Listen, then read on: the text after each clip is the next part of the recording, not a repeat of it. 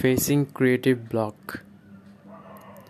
অনেক সময় এমন আসবে যে আপনি একটা জিনিস করতে চাইতেছেন, কোনো আইডিয়া আসতেছে না, আপনার মাথা ব্ল্যাঙ্ক কোনো নতুন আইডিয়া জেনারেট হইতেছে না, বা যে আইডিয়াগুলো জেনারেট হইতেছে দ্যাটস কাইন্ড অফ গার্বেজ যেটা ইমপ্লিমেন্ট না করাটা হয়তো আপনার জন্য এখন, এখনকার সিচুয়েশনে সবচেয়ে বেটার ডিসিশন হবে।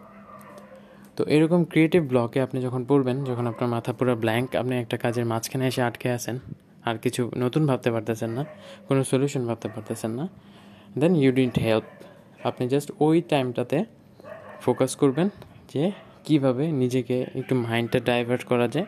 আপনি টাস্ক সুইচ করতে পারেন অন্য একটা টাস্কে ওই ক্রিয়েটিভ ব্লকে আপনি যত টাইম ওয়েস্ট করবেন, যত টাইম আপনি পড়ে থাকবেন, তত টাইমই লস কারণ হইতে পারে আপনার ওই প্রজেক্টে আপনি ক্রিয়েটিভ ব্লকে পড়ে আছেন, কিন্তু not on the other task তাই না?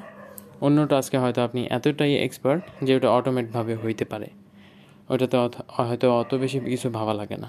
যদি আপনাকে এক্সাম্পল দিই, একটা ওয়েবসাইট হতে পারে ক্রিয়েটিভ বা একটা ডিজাইন হতে পারে ক্রিয়েটিভ ডিজাইন যেটাতে আপনার অনেক ভেবে চিন্তে করা লাগবে রিসার্চ করে করা লাগবে। হ্যাঁ আরেকটা ডিজাইন জাস্ট একটা ক্যাম্পেনের লঞ্চেরই হতে পারে। জাস্ট একটা প্রোডাক্ট শো করে আপনি ক্যাম্পেনটা লঞ্চ করে দিলেন। যেটাতে বেশি ব্রেইন ওয়ার্ক লাগবে না, তাই না? তো হ্যাঁ সেকেন্ড প্রজেক্টে হয়তো আপনার ক্রিয়েটিভ ব্লক ক্রিয়েট হওয়ার কোনো চান্স নাই। কারণ ওটাতে আপনি এক্সপার্ট অ্যান্ড ওটাতে আপনার অলরেডি অনেকগুলো স্যাম্পল আছে আগের। আপনি জাস্ট এডিট করে মডিফাই করে বসাই দেবেন।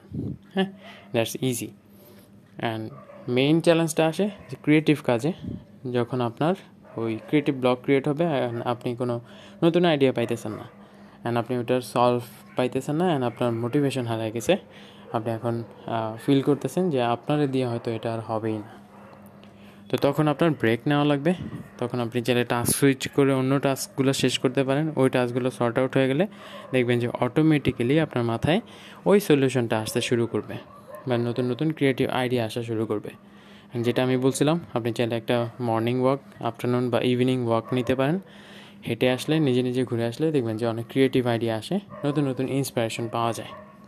আপনি যখন নিজেকে আলাদা সময় দিবেন, আপনার নিজের মধ্যে যে কনভারসেশনগুলো হবে, ওইগুলো দিয়ে দেখবেন যে এটা সলভ হয়ে গেছে। তো হ্যাঁ ক্রিয়েটিভ ব্লকে অনেকেই পড়ে হ্যাঁ অনেকে যেটা করে, ওরা ট্যুরে চলে যায়। ট্যুরে চলে গেলে কিন্তু অ্যাকচুয়ালি সলভ হইতেছে না, আপনার আয়সা আবার ওইটা নিয়ে ডিল করতে হইতেছে। তো that's not a easy solution ট্যুরে গেলেও আপনার হয়তো এই ক্রিয়েটিভ ব্লকের জন্য আরও অন্য অন্য টাস্ক অনেকগুলো টাস্ক হয়তো হ্যাম্পার হয়ে যেতে পারে।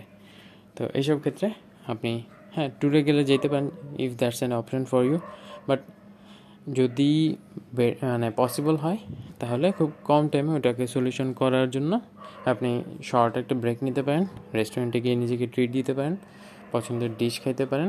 একা একা টাইম স্পেন্ড করাটা ইম্পর্টেন্ট মেইনলি তো আপনি যদি হাঁটতে যান বা কোথাও ঘুরতে যান বা কোথাও বসে থাকেন গিয়ে that will help you a lot তো হ্যাঁ ক্রিয়েটিভ ব্লকে অনেক মানুষই পড়ে, সবাই পড়ে।